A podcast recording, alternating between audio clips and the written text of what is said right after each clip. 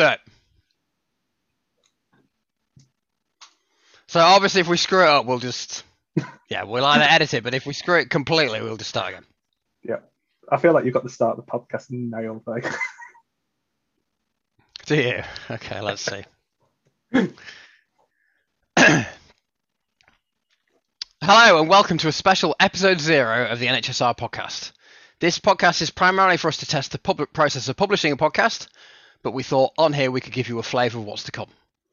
So we'll be talking in the future episodes about all the work of the NHSR community, as well as having special guests who use R and other open source tools in their work.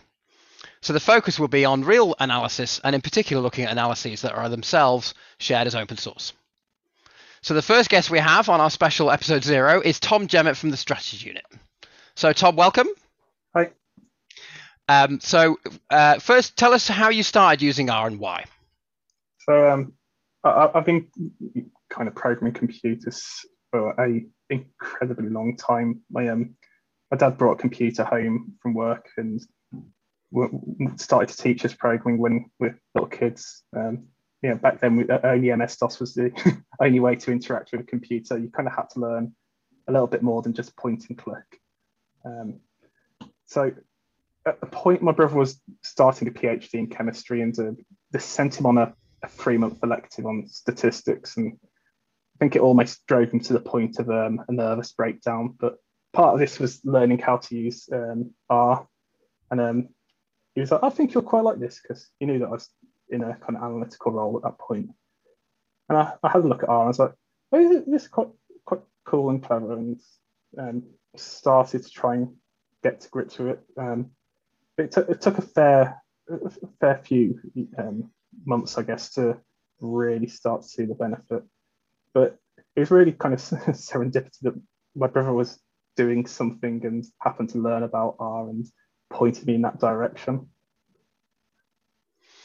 Great. Okay. Um, uh, a big part of the NHSR community is the the Slack, um, as well as the other things that NHSR does, such as uh, webinars, conferences, training, and uh, collaborative projects in the community. So, tell us about the Slack community and its importance to NHSR. So, I, I think the, first part about the, the importance is that the word community is in the name of this group. It's it's a community of people that are getting together to share ideas, discuss things, and learn from one another. To, to, have a community, we need to have a, a place to get together and meet. And as the NHSR community is meant to encompass everyone in England, Wales, Scotland, Ireland, and it seems more and more further afield. Um, it's it's an impossible thing to meet in physical spaces. So the Slack community is a, a, nice place for us all to get together online in a friendly environment and share kind of a, whatever we're working on or whatever problems we have. And it's it's a great platform because it's just completely open. Anyone can come and join us. Um, it, we don't really mind if you work in the NHS or you work in you know public health. That's great. But we've got people that uh, you know, work in the private sector, and we've got um, people that have worked in other healthcare systems in the world. Um, so it is a completely open platform. That's why I think it's great and useful for us. So tell us about some of the projects that you're doing at the moment using R. So um, some that I've worked on in the past year, there's a um, model that we built to try and predict surge in mental health referrals and activity.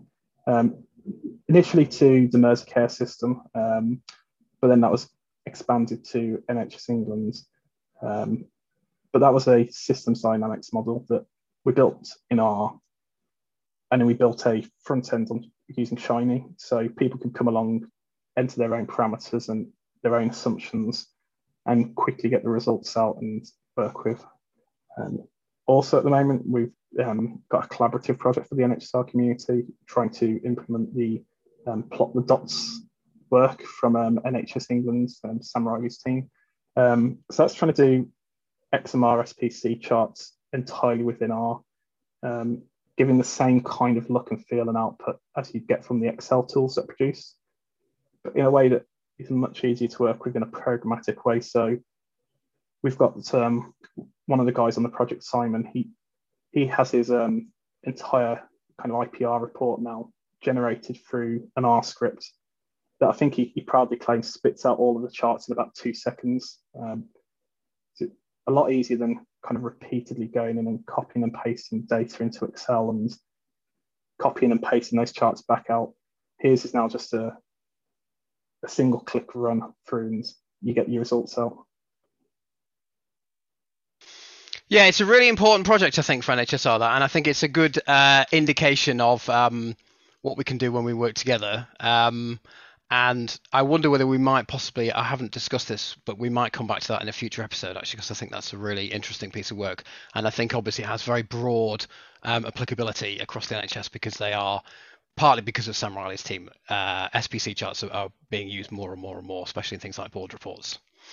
Right. Okay. So the last question will be, um, what are the advantages and disadvantages of using R, and do you use any other tools or languages to do your work?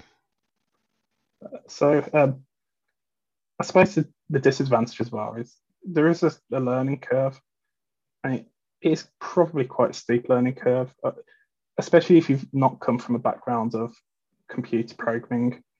You, you might be used to using a point and click tool like Excel or maybe even something like SPSS or SAS. Um, and you, you, know, you can achieve a lot quite quickly with those tools.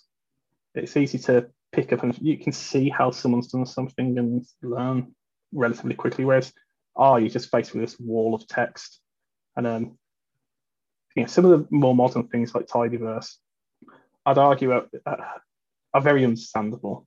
Um, you, you, can look and it's using verbs that make sense compared to you know base R, where it's a bunch of square brackets and pointy arrows and for loops. Um, if you look at some of that, you, you, you're probably going to come away and think, how on earth does this work? Um, but once you've got over that initial learning curve, you've got something that is easily reusable. It's you know, not only can you rerun that same analysis with next month's data or the month's data after that, you can use that same analysis with a slight different cut of data. So, you know, maybe you've got two different areas of in a hospital. Um, you build a report off the one area, and then you can quickly reuse that for the other area. If you're doing that in Excel, you probably click copy, paste, drag, save, copy the file, restart in R, you're just reusing that same bit of code over and over again.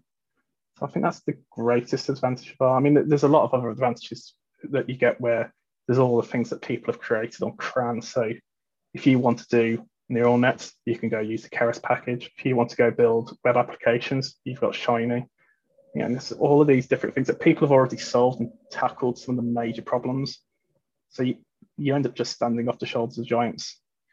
So those are the the big advantages I would say of R. Um, and in terms of what to, I mean, I, I use R for everything now. Um, if I'm trying to query data out of the database, I'll just use the dbplyr package and just write some code that looks like dplyr code, and it'll just extract my data for me. I'm kind of in the fortunate position, I guess, that we've got in our organization um, a, a, very good data warehousing team, so I don't have to do much raw manipulation of SQL anymore. Um, but yeah, I'm using dbplyr for everything. Um, and then yeah, for visualization, of course, I'm using ggplot. It's yeah, once you've got used to that kind of syntax of ggplot, you plot, you can create absolutely wonderful things with it. And yeah, it's you're really just limited by your own imagination rather than the tool itself. Um, but then in terms of other, other tools and programming language, languages that I use, I mean, that's probably another disadvantage of R that R isn't always the best programming language if you're trying to do actual programming. Um, so if you have some kind of um, problem where you've, you've got to write some algorithm from scratch to process some data. Um, I had something before where there was like a kind of um, a graph searching algorithm that I think it took about 45 minutes to run in R. Um, so I rewrote that in Python and it it took about two seconds.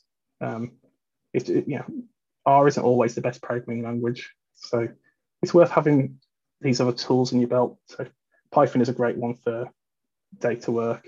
Um, if you're doing some of the kind of shiny application development, you might have to dip into using a bit of JavaScript. Um, occasionally, I'll touch on C and C++, I guess, um, though I tend to avoid it because I end up tripping myself up more with those kind of compiled languages. Very much harder to work with. Um, yeah, I'll, use for mostly everything. Um, anything where it, I'll just start becoming a bit slow, I'm probably dipping into Python. That's about it. I specifically just on the... from mentioning my favourite programming language. So yes, I did ban any mention of that programming language. Yes, because I didn't want to put people on episode zero, so we won't be having any chat about that. Thank you. Um, yes, just on the subject of uh, learning curve, I would like to share my story. So I learned about ten years ago, basically completely on my own. Um, there was this guy that had run a course that I was on. I think he was in Canada. I mean, he he came over here to do the course. Uh, but I think when I emailed him and he helped me with a loop that I'd written that I couldn't get working, there was obviously the notoriously um, unfriendly R mailing list. Um, and that was basically it. There wasn't even a lot of stuff on Stack Overflow. So I had a very, very painful time learning R.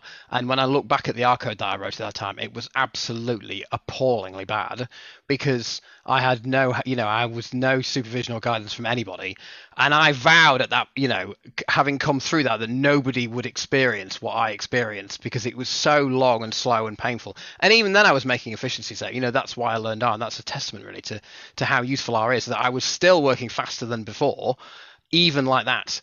Um, and so NHSR is sort of the realization of the dream that I had. Not that I made it happen, but it feels like it's my dream come true, which is a load of people all over the country all helping each other. So NHSR, we do training, we do webinars, we do conferences. Uh, the introduction to R course is phenomenally good, uh, and it's been run many, many times. And my colleague Zoe Turner is uh, particularly good at running that one, and there are other people in the community who also run it. It's completely free.